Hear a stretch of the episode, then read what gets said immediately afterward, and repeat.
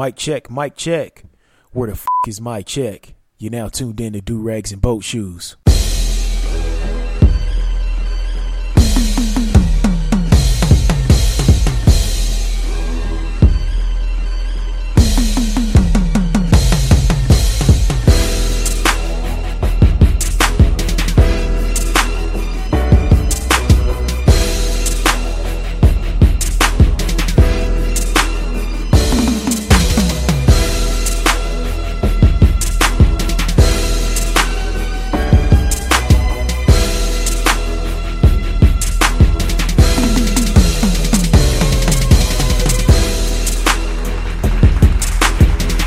Alright, let me go ahead and get this turned down. What's going on, everybody? It's your boy A-Double, and you're now tuned into episode 192 of Durags and Boat Shoes.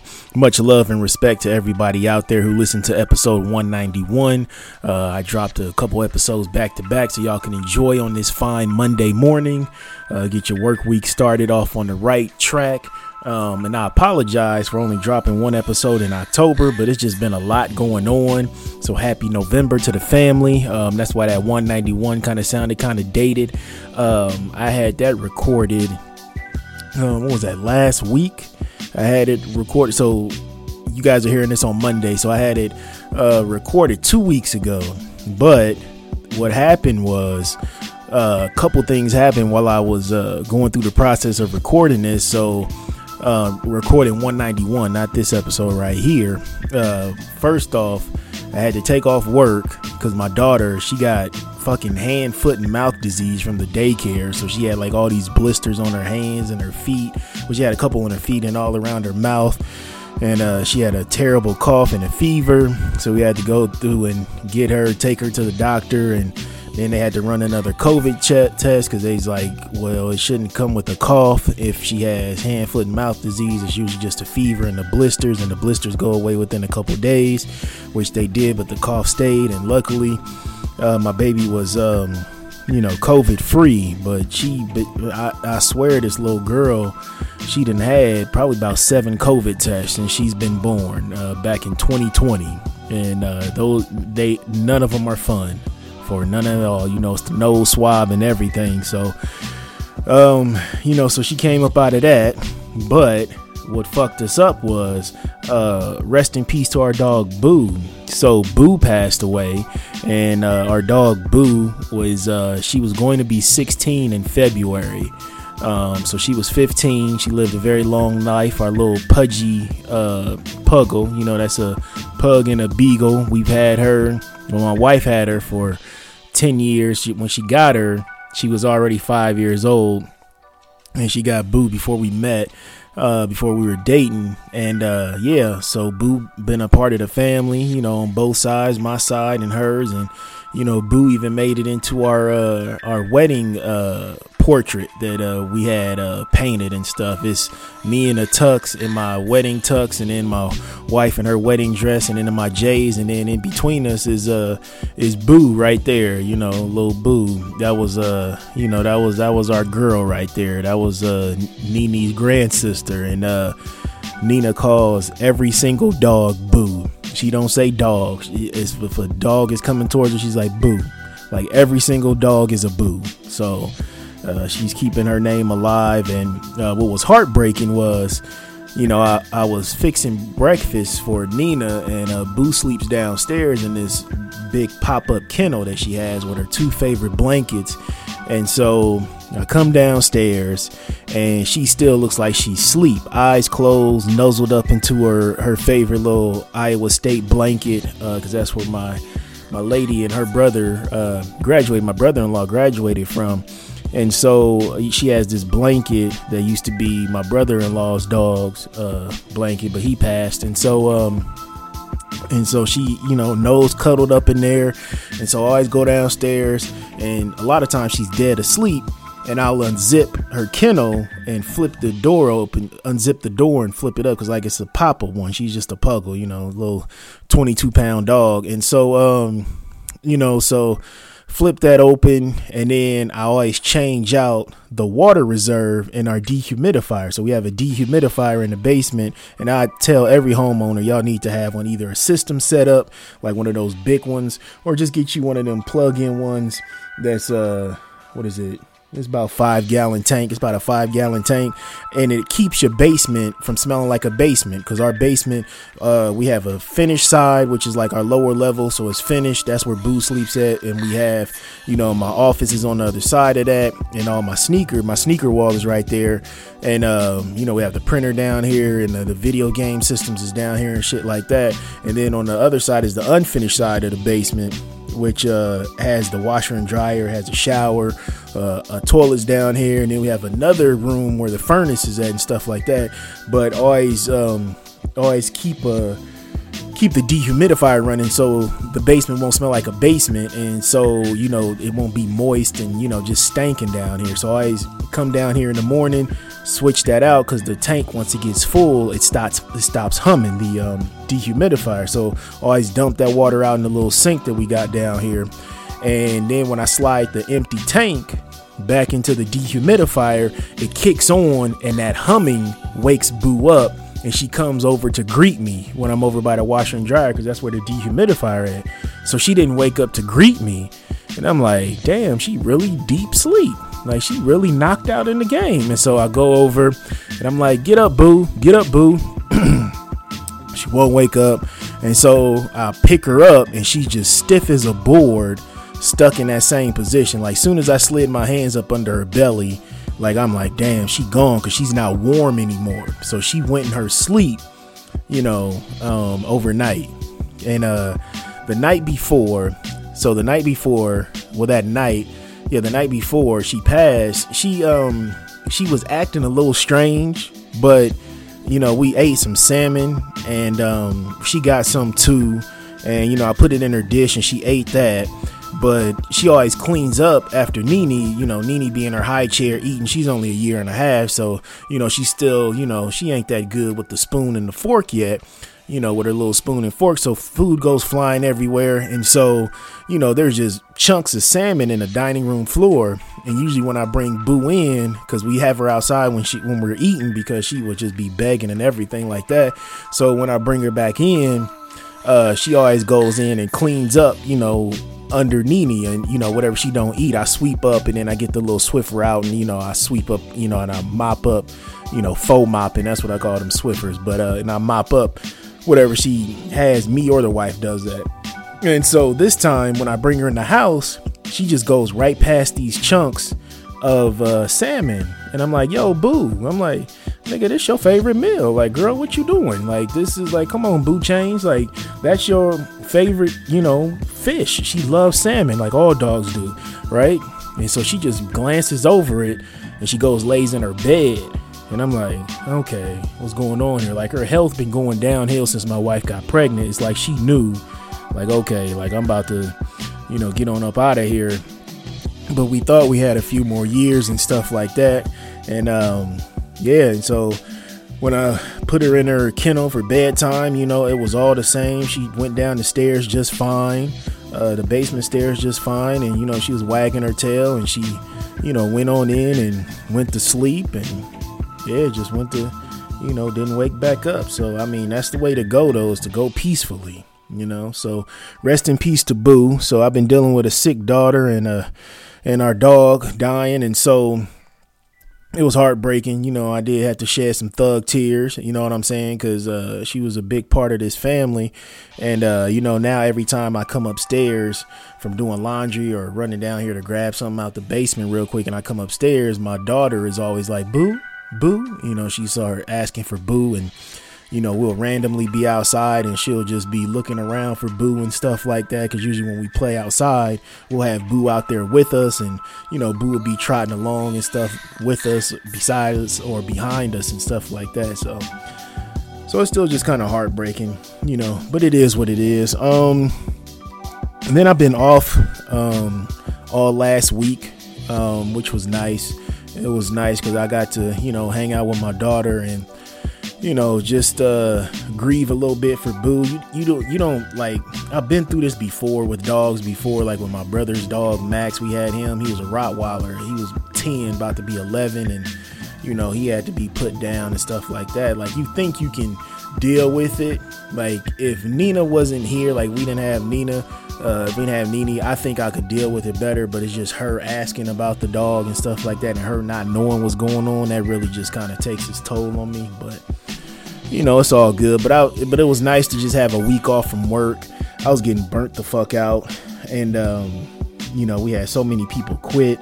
And we ain't got nobody that could pass the goddamn background check to drive, because they're real strict about, you know, driving jobs. You just have to have a clean record, you know what I'm saying, and no a clean driving record. That's the main thing. They can get over, like, you know, shit, if you've been in jail, if you've had like you know, DVs, theft, shit like that. They can look past that, but it's just a clean driving record. And you know, I guess motherfuckers be lying about shit. And then on top of that, you got to be able to pass that physical too, so you can get your DOT, you know, medical card that says that you're physically fit, you know, to drive a commercial vehicle.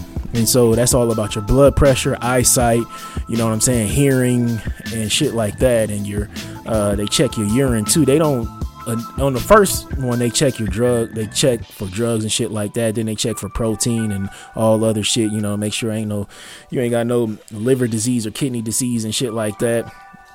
But yeah, people can't pass them goddamn physicals either. So I don't know, it just sucks, because now we be having so much, you know, extra shit on top of our own routes that we're running. So it's just, you just feel like you just getting ran into the ground. And I was only supposed to take a weekend off, you know, while my wife, she's doing like a girls' wine trip and shit like that. So I was only gonna take the weekend off. I was like, fuck that, I'm gonna take the whole week off leading up to that weekend, because a nigga is burnt out, you know what I'm saying? So it is what it is. But let's go ahead and get started on that good old Summer Damn Jam screen. I'm sorry for ranting about that, but I do miss my dog. Let's see what's going on. Let me pull my notes up here. I just upgraded to that iOS 15, and they this ain't on the Summer Jam screen, but I'm gonna just say this real quick.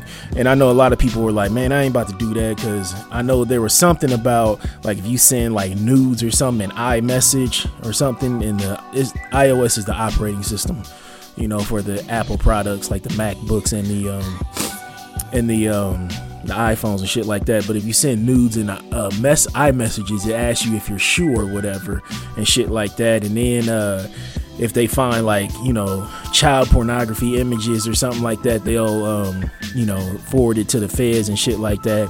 But I'm like, these goddamn service providers and these manufacturers been doing that, you know, since phones had access to the internet, since they put a camera on that bitch. So it is what it is. But they have a great update called Focus. And so basically it's like the do not disturb mode. So you got different, you only had two modes before. You had that driving one and then the sleep mode, remember? And this one, you also have a work one, and then you have a personal one. So like right now I'm working on the podcast, you know, as y'all hearing this, you're hearing it on a Monday, but I'm recording it, you know what I'm saying, on a Saturday night. But you know, so you turn that on, and basically it asks you, when you very first do it, like, who do you allow calls and messages from? And I just put no one, and then it'll turn off all of your alerts and shit like that. And then it'll actually turn off the badges, so, you know, the little icons, it'll have like the red 1, 2 or whatever, how many notifications you have inside of an app. It'll turn all those off, and it'll leave your screen, it'll dim your screen and shit like that. So it's pretty dope. So you can set it up in a way where only certain people can message you. And then if somebody else has an iPhone and they're sending you like iMessages and shit, it'll tell that person that, hey, you know, Double's phone is in focus mode or do not disturb or some shit like that. And then also what it does now is, if you click on if you go into iMessages, you can turn on specific read receipts. So like everybody at my job has an iPhone, like a company issued iPhone, except for us drivers, which is some bullshit. So like all the merchandisers and the sales managers and shit like that, they all use iPhones. So I used to just leave my read receipts on all the time. So, because I didn't give a fuck if you saw that I read it and I don't respond to it. Like, especially if it's my day off, and then people would be like double texting and shit like that, and I let them know, hey, I read that too, but you're not getting a response until I actually am on the clock and I'm on duty time. I'm with my own duty time. But so this is great because I can turn that off for them and then, you know, turn it on for other folks and shit like that. So it can be like, hey, just now seeing this, blah, blah, blah. But I haven't played around with all the iOS 15 features. But anyways, I listened to Ye on Drink Champs. I listened to it about halfway through. It's about 2.5 hours or some shit like that. You know, shout out to Nori and DJ, Effin, whatever. Shout out to both of them on that Drink Champs podcast, because that's a good look for them to get such a high profile artist who's relevant right now, to for them to get that and to let him just talk like it's not him like battling Charlemagne, you know what I'm saying, or arguing with Sway. You know what I'm saying? It's just him talking. It sounds like he's just talking with the homies and shit like that. And you know, it's a lot of fake genius babble that he has on. And I wish that and it'll probably come with time with Nori and the DJ. I don't know what I'm trying to say. How they should like push back on some stuff and circle back to their original questions. I wish they would do that instead of being drawn into the tangent that these artists go into. But he was talking kind of crazy on there. He was kind of shitted on Just Blaze, talking about he stole his style with the soul samples and shit like that. And Jay kind of cleared that up because he was on Twitter actually in a Spaces talking about The Harder They Fall, which is a great movie that he produced. And he was talking about just how it had to have, you know, he told everybody, you know, this is gonna be soul samples. That's the whole goal of this. And to make it just a cohesive masterpiece. And Kanye was going off talking about Big Sean, which was funny. There was that clip he was talking about, and that clip is going around everywhere, so you ain't gotta, you know, listen for the whole 2.5 hours to hear that. But when he was talking about Big Sean, he was talking about I guess he felt kind of betrayed by him and John Legend when they didn't support him running for president, and he was talking about that should be on his headstone. I'm here because I signed Big Sean. And I'm just like, damn, that's harsh. You know, he said that was one of his biggest mistakes was to sign Big Sean. And my thing is, I don't know why he said that, but I've never liked Big Sean, and I'll tell y'all why. He's a good rapper as far as his wordplay and his writing ability. But as far as his flow and how he gets his words out, Big Sean raps like an NPR podcast host reciting lyrics sitting down. Like if an NPR podcast host is reading out some lyrics about something, that's how Big Sean sounds. Like he has no voice inflection. No, just I've never heard a song where he was like angry, hyped up, energized, or nothing. Like he could be like that in concert, but when it comes to actually like when he's laying down his vocals and stuff in the booth, he sounds like he's too cool for every fucking thing, or he's too scared to let go and go to that next level where he invokes some emotion into his lyrics. So I've never fucked with Big Sean just off the strength of that. And I know he had that whole cosign from Eminem and shit like that, but he, like I said, he sounds like an NPR podcast host reading lyrics from somebody else, from a great rapper. That's what Big Sean sounds like to me. But, you know, if y'all got time, if y'all, you know, after y'all listen to 191 and 192 of Durags and Boat Shoes, you know, go ahead and listen to that Drink Champs interview. It's very entertaining. Like, if y'all got a job where y'all still working from home, I know a lot of y'all are, And they trying to make y'all come back a couple days out the week, which is some bullshit. Because, I mean, y'all been doing y'all job and driving profits, you know, this goddamn long from the crib. Might as well stay at the crib. But if y'all got time, you know, just sit down and just have that playing in the background. You're going to find yourself laughing and shit, because Ye is a funny dude. He's funny as fuck. Even when he's on there just capping and just, you know, just talking that big shit, he's funny as fuck. That brother needs some help, but he's funny as fuck. And then also rest in peace to the eight people who died at the Astroworld Fest. That's crazy. Like, they were showing videos leading up to the Travis Scott concert. So he always throws this festival down there in Houston, and it's reminiscent of the old Astroworld that used to be down there, and which was an amusement park. And so he throws these festivals. Like, I didn't know Travis Scott, and I still don't get it. Like, he makes good music, but I never understood the chokehold that he has on these young kids. It's always like the 24 and under crowd. You know what I'm saying? He just has these kids in a chokehold, and they go to his concerts passing out, raging, and doing all this other shit. And I'm like, that looks too fucking young for me, and it is. I don't understand the chokehold that he has on these kids. I watched that documentary on Netflix that he has, and I was blown away. I was like, really? And it's like, oh, his lyrics changed my life. It got me through this. It got me through that. And I just like, this is the birds in the trap singing Brian McKnight, nigga. Like I didn't get that. The rodeo, nigga. Like, I just didn't understand it. And even when cause I got a pair of the Travis Scott ones, I hit on them on the sneakers app, I paid for that afterwards, because I didn't get an L until I didn't get a W from that app, that sneakers app, the Nike sneakers app, and from shit, it'll probably is like 9-10 months later after I did that. But I copped them because I love the look. I love the muddied look. It's the brown kicks with the backwards black swoosh. And it has a little pocket on the ankle, like a Velcro pocket that you can stash money or weed in and shit like that. But it's a really high quality shoe. Comes with like 5 pairs of laces and shit. But I liked it because how they freaked the Nike check backwards. I'm like, oh, these is fire. And so I remember having my laptop out and having my iPhone out.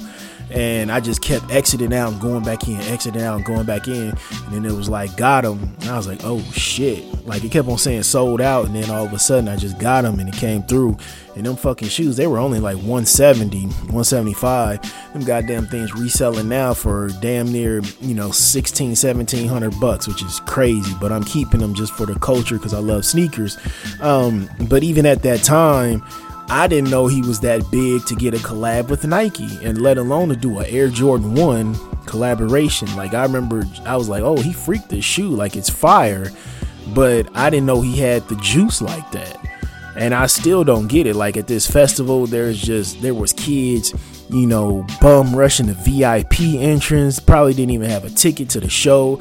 Like, it just looked like a horde of like zombies, like from World War Z, just how they just rushed in and just, you know, crushed the gate and just, you know, sprinting full on, you know, feet kicking their ass, you know, arms pumping, just darting straight towards the stage.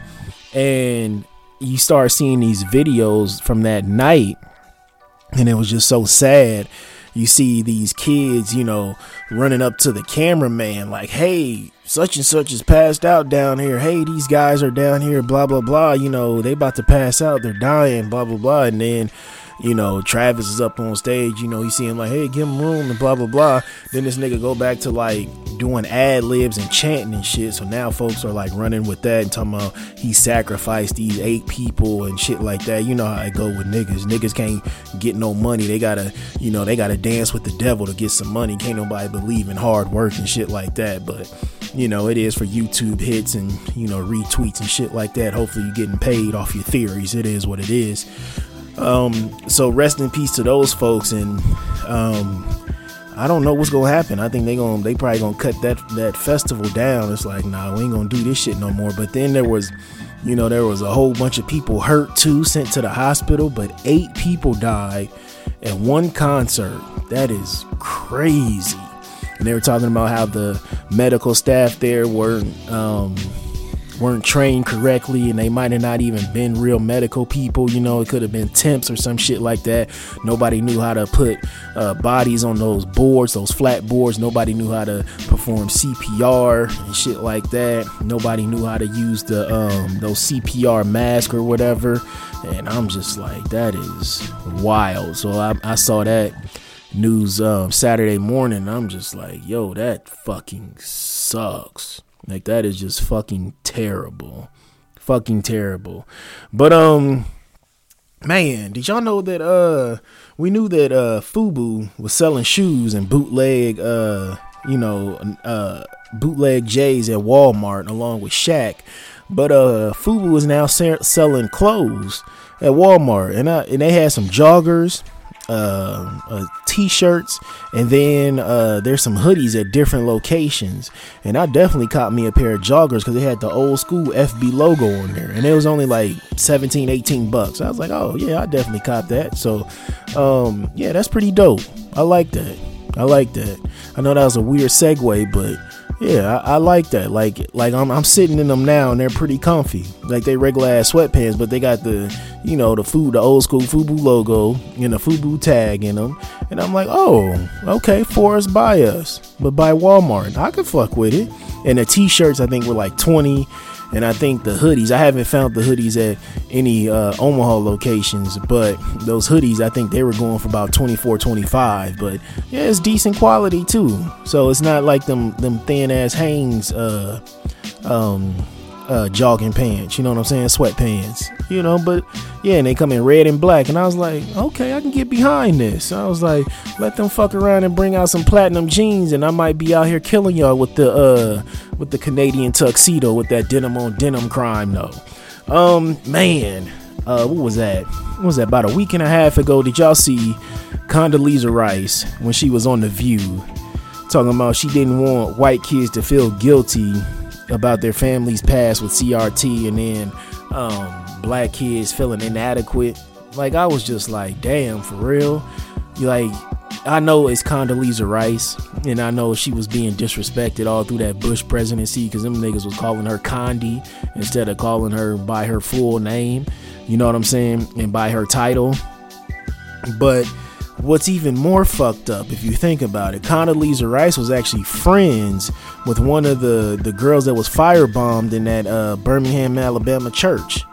You remember that? Like, leading up to the civil rights movement, when them Klansmen bombed that church, and I think it was 4 little girls in there, she was actually good friends with one of them.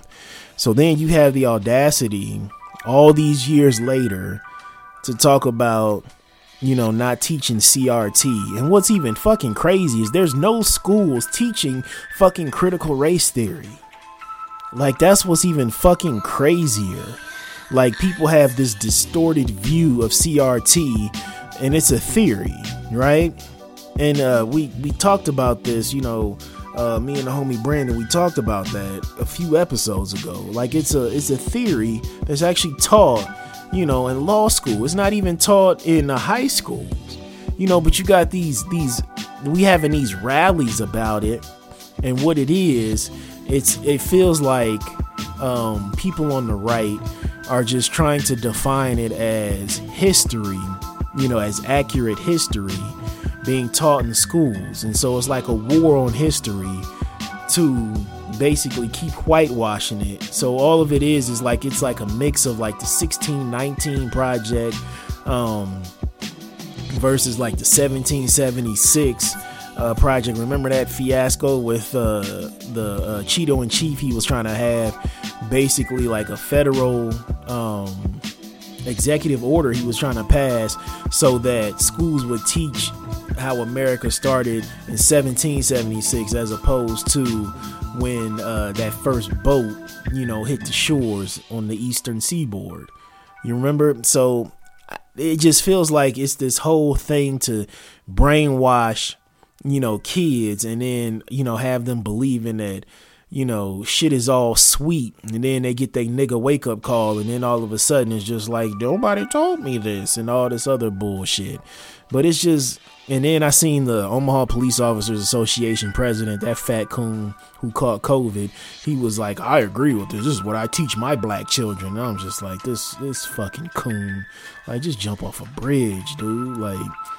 Like you just see somebody so, like, on the coon train so hard. Like, if you looked at his profile, his Twitter profile, and I think The Reader did an expose on his Twitter page, he it looks like it would be like his, like, if you took his profile pic off of there and put like a white man with some Ray-Bans on and a goatee, but his face is too fat for the goatee, so you see his double chin up under the bottom part of the goatee, and it's real big, like he has a small face but a big head, a big fat head, like, and you replace it with that type of Avi with some Ray-Bans on, and he took the selfie in a truck or something, in his car, like, you would be like, oh, this dude's a bigot, you know. But no, this is the head of the Omaha Police Officers Association, you know, just a big chunky fat ass coon, and he was the one who started that Back to Blue rally that, you know, had all them coons there, had that one coon with the guitar, and then,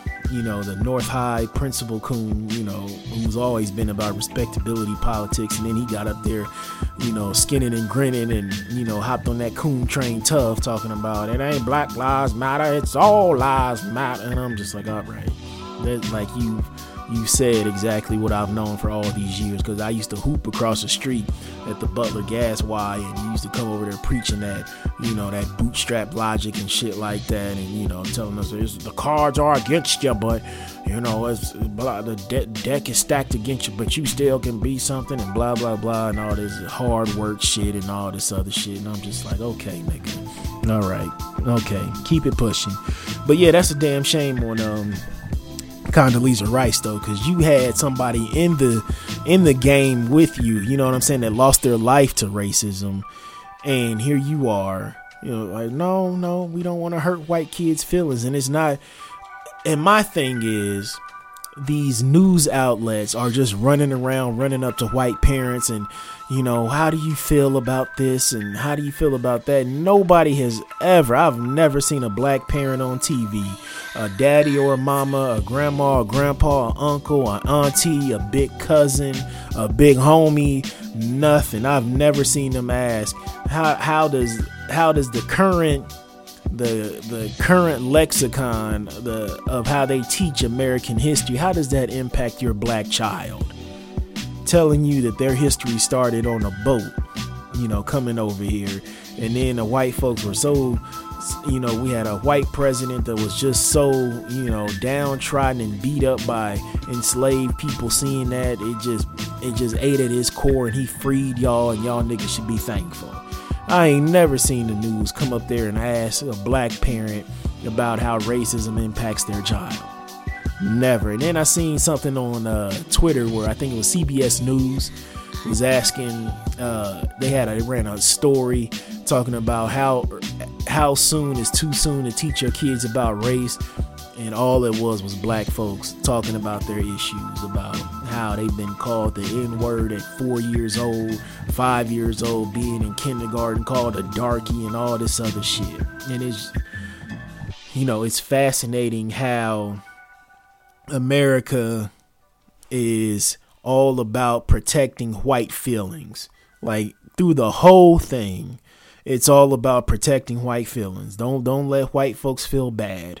Don't let white folks feel bad about this. Don't let them feel bad about that. You know, oh, these white men are angry, so they're going to storm the Capitol. They're not insurrectionists. They're just angry about the current affairs. You know what I'm saying? It has always been about feelings. Like, post-civil rights has been about feelings. It's been about feelings. It's just wet, just interwoven into the fabric. After the Civil Rights Act passed, it's like, okay, we gotta... okay, white folks are good, okay, we can't hurt their feelings no more.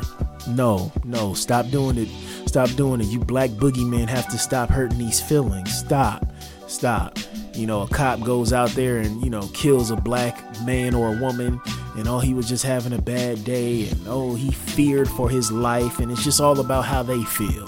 You know what I'm saying? It's just, oh man, it's just fucking disgusting. But disgusting. I'm tripping. But let's go ahead and move on. Let's talk about the great, because I could talk about that all day.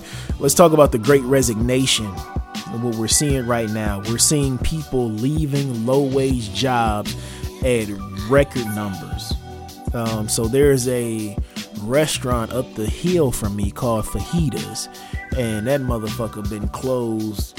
Like, they were open like 2 days out the week, and it's really good Mexican food. But yeah, they just shut the doors. Like, when the pandemic hit, they were only, you know, doing takeout orders, and they was booming. You know, it was busy. And then all of a sudden, niggas just started quitting. And it was like, man, fuck this shit. You know, people was getting other jobs, getting on unemployment and shit like that. Then it went down to like a couple days out the week. It was like Saturday, Sunday, they was open. And then it was like, okay, excuse me, they reduced the hours on Saturday, Sunday.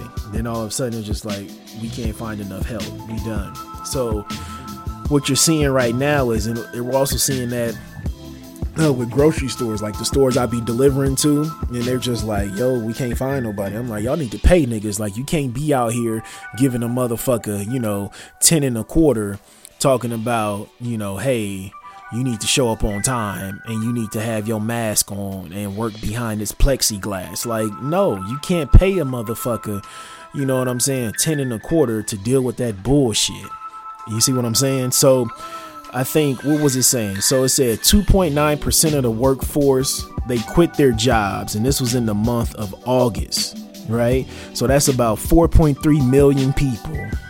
And then, and that was according to the Department of Labor.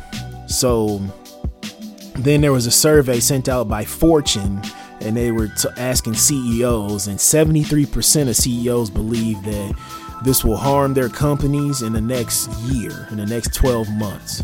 So from August to August, they're talking about they're going to take a huge blow.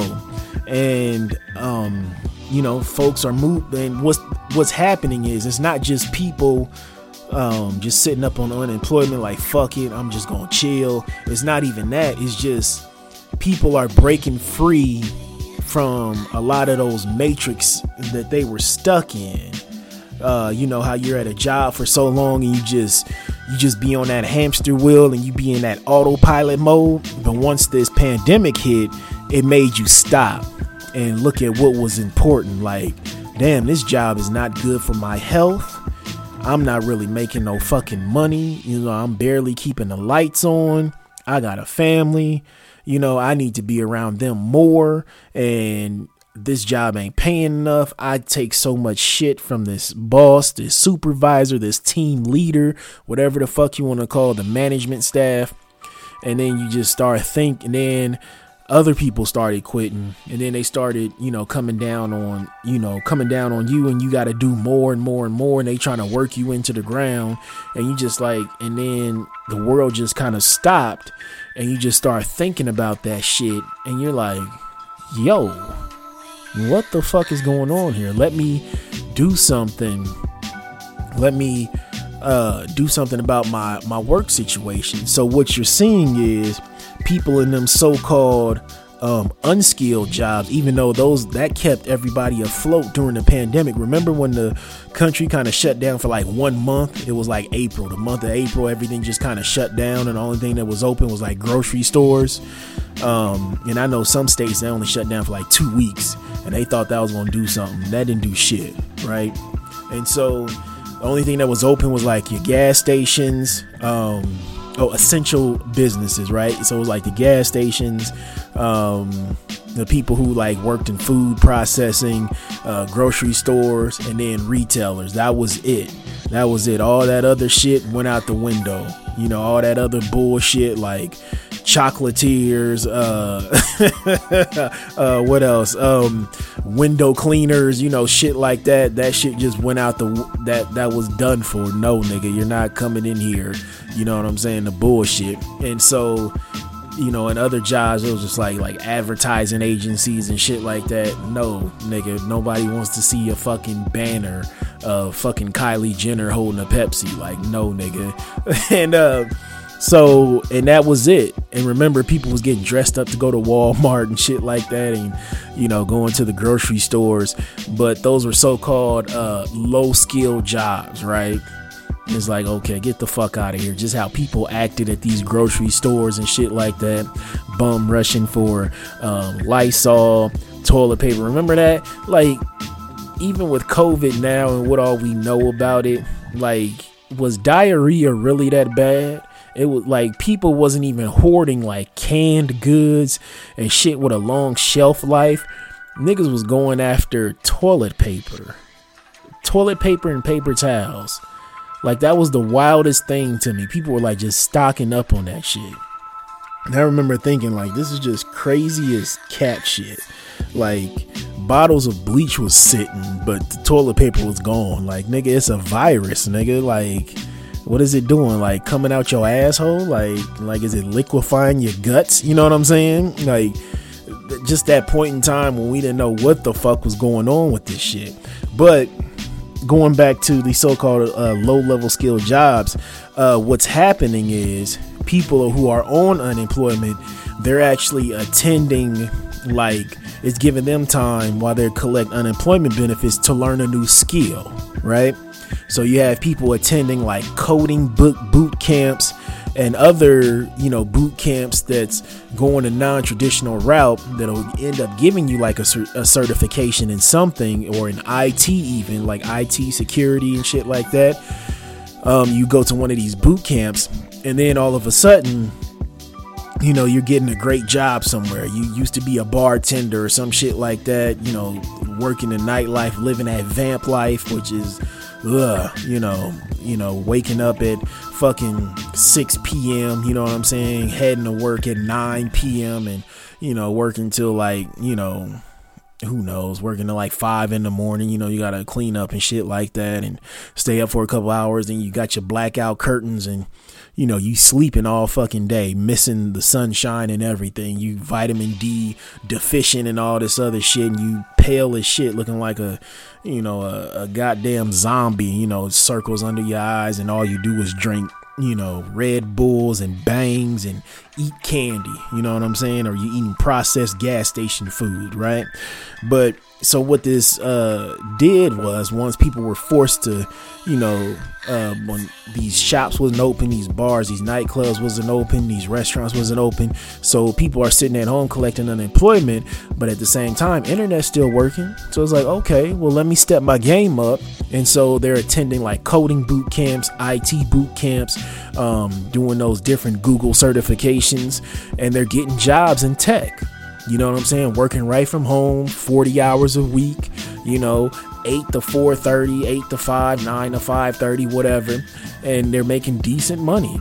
You know what I'm saying? You go from living off of tips and making $2.13 an hour to now, here you are working in tech. You know, here you are making $26, $27, $28 an hour, and you're only working 40 hours a week. You know what I'm saying? So you're only working 8 hours a day. Still got 16 hours left, you know what I'm saying? Got 8 hours free, sleep for 8, got 8 hours free, do what the fuck you want, you know what I'm saying, with a great benefits package and shit like that. And I remember watching, I was watching this guy give tips on how to, you know, boost your Instagram following. And he was talking about how in the future, it's going to move more so towards, you know, what you can do, actually proving what you can do, as opposed to what university you went to. So, like, you know, people are getting jobs showing how great they are with their social media skills just by having a lot of followers and doing their thing, and getting so much engagement off of like Instagram, Twitter, TikTok, Facebook and shit like that. So it's going to be more so,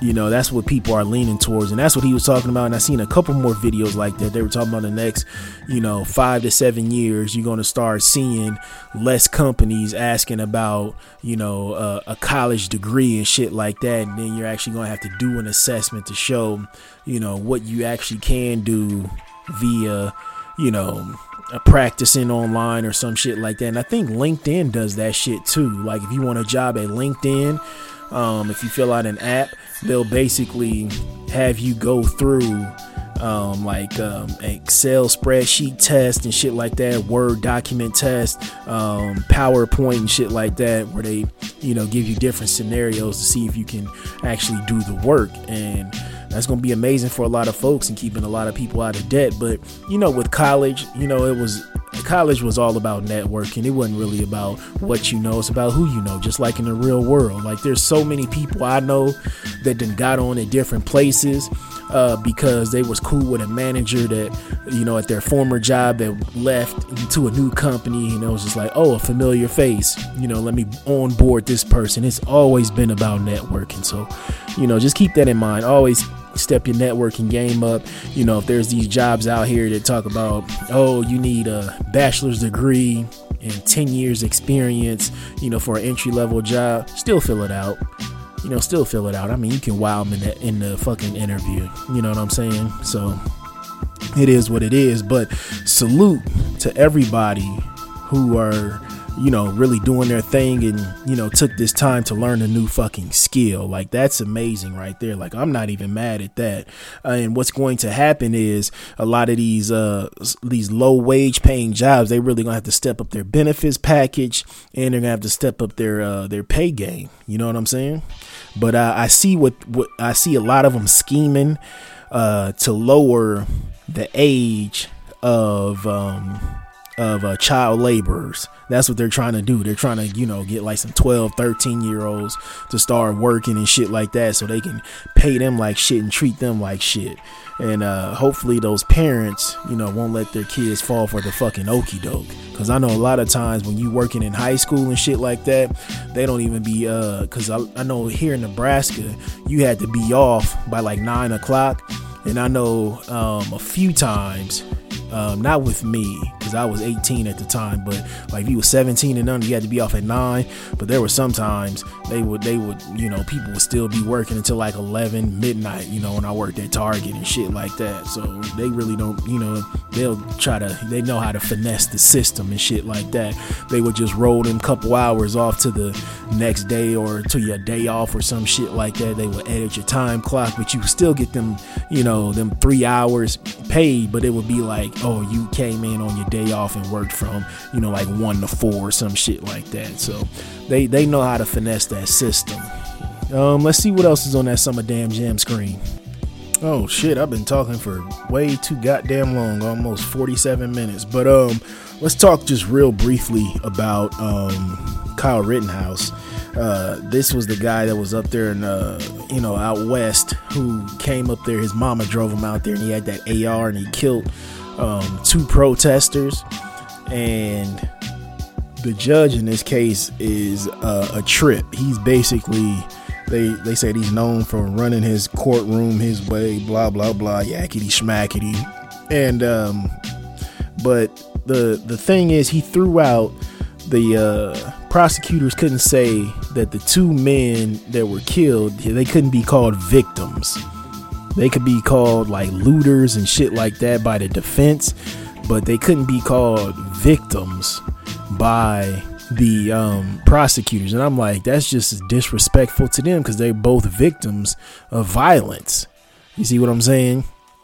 And so they're just setting this up to be a cakewalk for him to, you know, take his happy ass on somewhere and probably get hit with probation or some shit like that, or some psychological counseling, you know, be in a mental ward for a year, and then on house arrest, you know, for 18 months or some shit like that. It's going to be a slap on the wrist, and they're just setting it up to be an alley-oop for the defense, and so he can just come home and, you know, keep on being a terrorist. But that boy went on a whole ass parade, running around here taking pictures and just being a hero for the right, which is just disgusting. Like, you shouldn't be celebrating taking some people's lives, you know. But this was just broke down to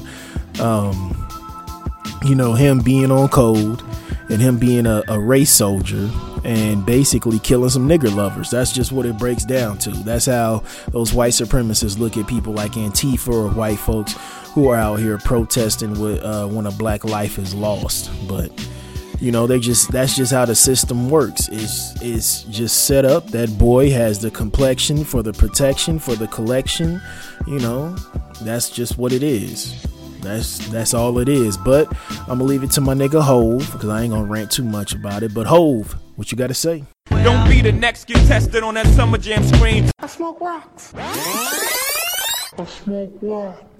All right, thank you so much, Tyrone Biggums, for that lovely intro of selling hope like damn dope. Let's give it to the LGBTQIAA organizations out here for giving DaBaby a pass so he can go back to making money. So Relationship Unleashed is a LGBT organization, and the CEO, Gwendolyn Clemens, was saying how DaBaby gets a pass now because he met with different organizations and was apologetic. So that nigga went on a tour of, you know, apologizing to different gay organizations about his so-called homophobic rant and his insensitivity about HIV/AIDS. My thing is, did any sex workers come out against DaBaby when he made that HIV statement? Because it was just the LGBTQ organizations just came out against that nigga. I didn't see any sex workers come out though, because he also talked about STDs too, STIs also. But I don't know, maybe there isn't like a sex workers guild or something, you know, people selling, you know, doing something strange for a piece of change, make you holler for $1. Maybe there ain't like, you know, the sex workers union, you know, 69 out here, 6969. But hey, salute to DaBaby. He can go back to making money. But they said Dave Chappelle is still canceled by the leaders of the gays. You know, so when I was researching this, the article I looked up, it had, you know, another link, a hyperlink. Do people even say hyperlink anymore? But it had a hyperlink that I clicked on that went to another article about how DaBaby was going to these different organizations, you know, apologizing and shit like that. And then I started looking. I was like, is there any division within the LGBTQIAA? Because I feel like the trans folks are really kind of taking over the organization. So I came across, you know, kind of really bodying the movement, and not so to speak like trans men, it's like trans women. So, you know, men that identify as women, you know, that's who's really dominating it. And men have a dominating personality. We really do. Especially when we get into, like, you know, I don't know what it is, when we get into rooms with, you know, with women or with younger folks, people younger than us and shit like that. It just, I don't know, it's just that testosterone makes you want to just dominate and lead. And I know trans women are taking, you know, hormone blockers and shit like that, but some of y'all kind of long in the tooth, so some of that just woven into your system. But as far as not testosterone, but the male tendencies. So I was thinking, I was like, yeah, I wonder is there any division in this, because it just seems like trans is just at the forefront now. It's like the L and the G's and the B's, they ain't really catching wreck, you know, like they used to.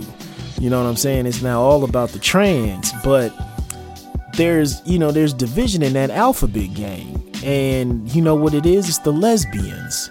So I came across an organization called Get the L Out. So meaning lesbians want to be excluded from the GB, you know, the alphabet game. They want to be left out. And I came across this BBC article. No pun intended, but I came across this BBC article, and it was speaking on how lesbians are being called transphobic, genital fetishist, or perverts and TERFs, which is trans exclusionary radical feminists. They're being called that if they don't accept trans women as partners. Now, let me break this down for you, right? So this article is a very deep article, and it says it was talking about it had different women's experiences. And this is from across the pond now over in the UK.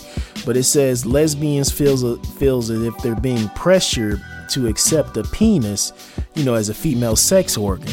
And you know what that reminded me of? It reminded me of that Breakfast Club interview, that weird ass Breakfast Club interview with Malik Yoba, when he came on up out the closet, when he was talking about stepping up, and they were asking, Charlemagne and Envy were asking, you know, why, like, how do we accept a penis as a woman? You know, someone with a penis as a woman. And then, you know, they went off on a rant talking about, you know, why are we worried about a woman's penis? Like, that just doesn't make sense, you know. And you know, you can't, like, you're just taught about sex, like male and female, man and woman, boy, girl. You know, this is what a boy has, this is what a girl has, this is what a woman has, this is what a man has, this is what a female has, this is what a male has, right? And so I found that interesting. And then the article was giving examples of lesbian women being guilted into having actual penetrative sex with trans women. Or there was one where this lesbian was dating a bisexual woman, and the bisexual woman wanted to have a threesome. Now, y'all gotta follow me on this. Wanted to have a threesome with a trans woman that was pre-op. So pre-op means before the operation, before they get their dick chopped off and inverted and turned it into a vagina. And so here it was. And then the lesbian in the article, so the lesbian woman with the bisexual girlfriend, meaning the bisexual girlfriend, let me get this right, likes men and women, right? So she likes vagina and penis. And so then you had the trans woman, who I guess the trans woman is considered a lesbian because the trans woman only likes women.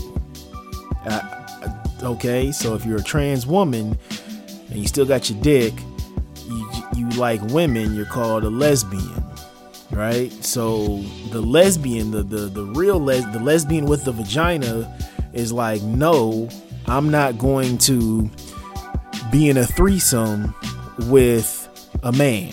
And so she said her bisexual girlfriend called her transphobic and were saying that her views were inflicting violence on the trans community. And she ultimately ended up breaking up with the lesbian, because the lesbian was transphobic. Like, the article was just wild as hell.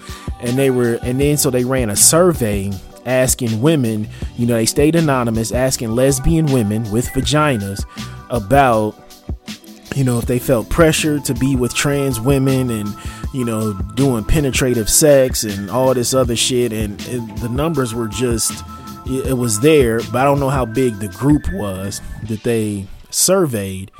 And it was just pretty much just felt like they were being shamed and bullied into having sex with trans women. And one lesbian woman was talking about, well, you can still see the strong jaw, the big hands, the Adam's apple, you know, the poor wig they got on, and they still, and most of all, they still have a penis.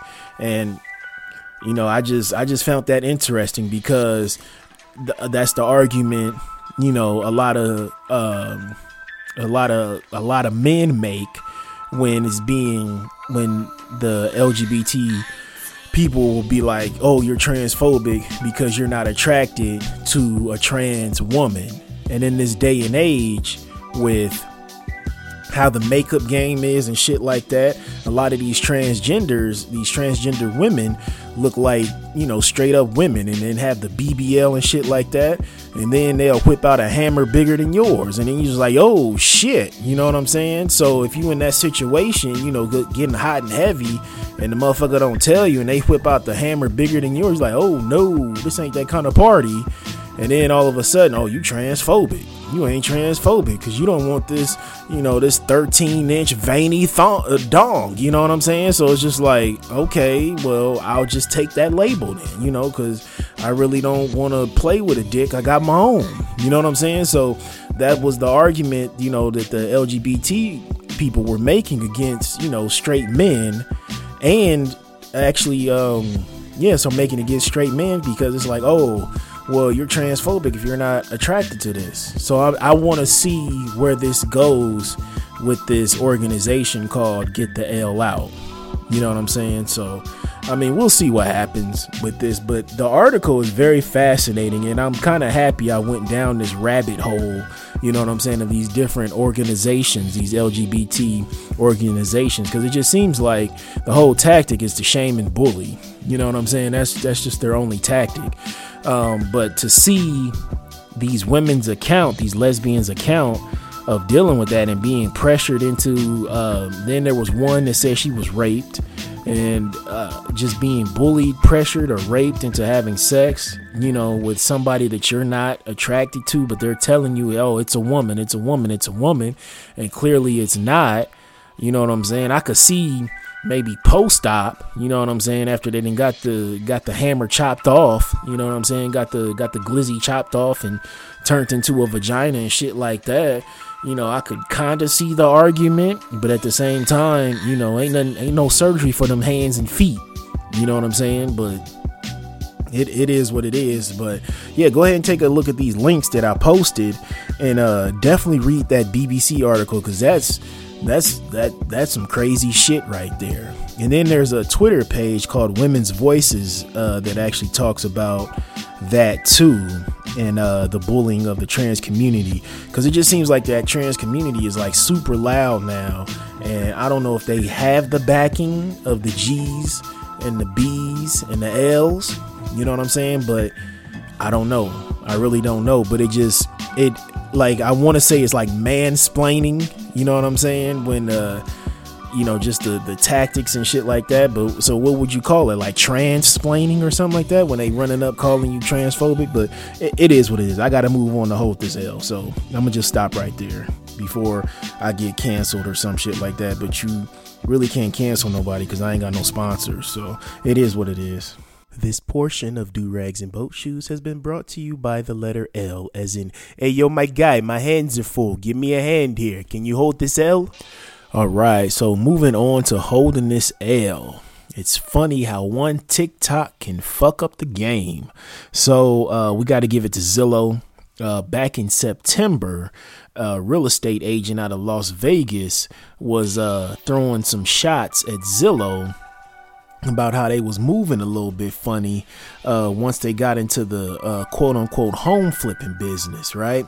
So Zillow, you know, is the great search engine which you use to find homes and shit like that. And what they were so they got all this information on the type of homes you looking for, your price range, and all this other shit, kind of like insider trading. So they're like, fuck it, let's get into this home flipping shit.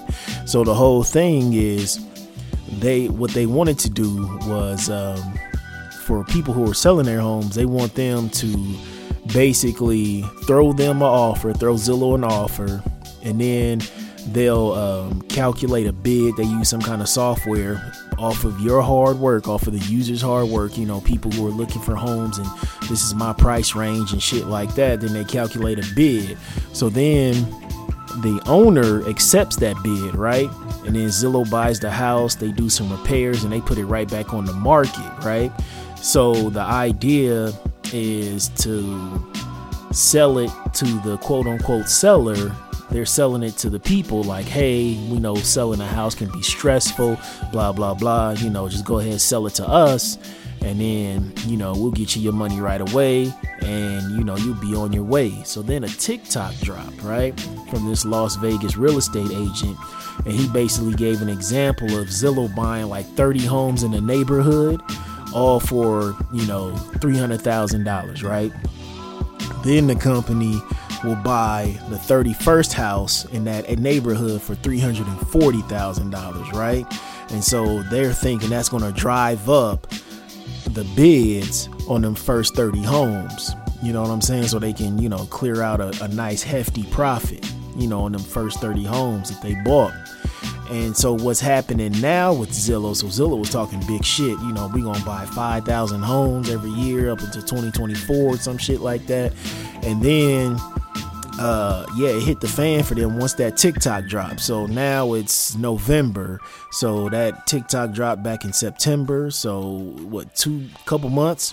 And now all of a sudden that portion of Zillow that was buying, you know, those houses, they're about to take write-downs, you know, as much as $569 million, right? And then they're about to reduce their workforce by 25% in the next few months. And then it was talking about how their shares, you know, on the stock market plunged as much as 11% down to $76.22 a share. And that was as accurate as Friday. And so basically what happened was it showed in the end of this third quarter, because now we're in the fourth quarter right now, that them niggas lost more than $380 million in that flipping operation. So basically what they was doing is their algorithm that placed the bids or whatever in this buyer's market, because that's what it's a seller's market right now. So say I put my house up for sale, $240,000. Shit, somebody gonna come to me and be like, oh, I got $250, I take it right now. Another offer comes in, I got $251. Another offer comes in, you know, a counter offer comes in, I got $255. You know what I'm saying? And it's just, you know, or they'll be like, or that offer, that $250 offer, counter offer, okay, $250,000, you ain't got to do no kind of repairs. And you know what I'm saying? It's shit like that. And so I think that fucked up their algorithm. You know what I'm saying? So they lost so much money and they were overpaying for houses. Just as the housing market is starting to cool off a little bit with the pandemic that hit, right? So they lost. So now they're about to list a bunch of properties at a loss. So they all fucked up in the game. They thought that they was going to finesse the game and they end up finessing themselves, right? Using that algorithm, and something happened wrong with that algorithm and they're paying out more than they should. You know what I'm saying? For these houses. And now they about to sell all them properties that they done bought at a loss, and they losing 25% of their workforce, which is some shit. So they had a genius operation, but at the same time, they couldn't get that algorithm right. And, you know, they were using that company data. You know, people be bullshitting on Zillow anyway. You know, when niggas be having, you know, $30 in their bank account, they looking for homes, you know, $800,000 homes. Like, okay, I got this much to put down. Shit, I got, you know, $70,000 I'm going to put down right now. But you got $30 in your checking account. You got maybe 14 cents in your savings. You know what I'm saying? So shit like that probably just threw off the algorithm, and they over here. And so these people that's selling these homes to Zillow, you know, they probably got over good. You know what I'm saying? In some of these neighborhoods and areas, like, you know, they list their home for $180,000. Fucking Zillow coming in and offering them probably like $220 or something. Okay, sold. You know, right to your player. You know what I'm saying? But Zillow, it is what it is. You tried to finesse the game and finesse yourself. Hold this L. Get your man. You win. Perfect. All right, so moving on to Not All Heroes Wear Capes. We have to give it to the Bullets, aka that brother James Samuels. He did his thing with The Harder They Fall. I know he said he'd been working on the movie for years, and it finally came out on Netflix, and it was produced by Jigga Man, and it's dope. You know, this brother, he's from the UK. He did his thing with this, and the beautiful thing about The Harder They Fall is it takes actual real black cowboys and cowgirls and, you know, people from the Wild West, and it puts them all in the same time period. It's a great movie, you know, starring Idris Elba and Regina King. And, it just does this thing. Jonathan Majors in there. It's great. It's great. Lakeith Stanfield is in there. I enjoyed the movie. I love Westerns. I've always loved Westerns. I've loved the idea of you know, just being out there, you know, just holding your own, you know, just doing your thing, and, you know, a pistol on your hip, you know, revolver on your hip, and, you know, if you got smoke with somebody, you handle it right then and there, living off the land, horseback, you know, that's just the dope life to me. I've always loved that. I always loved the Cowboys. And I remember seeing something where even the phrase cowboy comes from black folks, you know, not being black men, not being recognized as men, but being called boys. I forgot where I saw that from, but the movie is great. It's a heist slash, you know, kind of teaming up to, you know, rescue, you know, folks, and to, you know, settle some old beefs. And it's just a great Western. It's not like a spaghetti Western. You know, it's just good. It's dope to just see, because there's a podcast called Black Cowboys, and y'all need to listen to it. I think it's produced by NPR, but it tells the real stories of most of these people, like Cherokee Bill, Stagecoach Mary, Cherokee Bill. That's it, Cherokee Bill. Yeah, I don't know if they talk about Rufus Buck. I'm not sure about that, but yeah, they just tell these great stories. And then what was that brother's name? Delroy Lindo. Is that brother's name? And he plays Bass Reeves. And, you know, that's who the Lone Ranger is based off of. That brother was tough. Bass Reeves had that thick ass mustache, be out there just whooping ass. It didn't matter if it was white, red, or black. He'd just be out there. He would get his man. And so Bass Reeves was a marshal, and that's who the Lone Ranger was based off of. And I remember listening to the episode of the Black Cowboys, and it was talking about he even arrested his own son. His son killed his daughter-in-law or whatever, and he just went, he's like, hey he did wrong, I gotta go ahead and, you know, make it do what it do. But the movie's great, real good. The soundtrack is fire. That brother James Samuel, aka Bullets, because he used to rap, he produced his whole soundtrack. And I know Jigga's on there along with Kiss. But the movie's just good. It's really good. It's long, but it doesn't feel long, if that makes sense. It doesn't feel like a long movie. Like you watch, you're like, oh shit, 2 hours didn't pass. But it's a really good movie. If you got Netflix, watch it. If it's in your local theater, go support it. And then listen to that Black Cowboys podcast, because that shit is fire. I go back and listen to that, you know, sometimes on my route when I'm just like, oh shit, let me listen to this again, you know, because the stories are just great.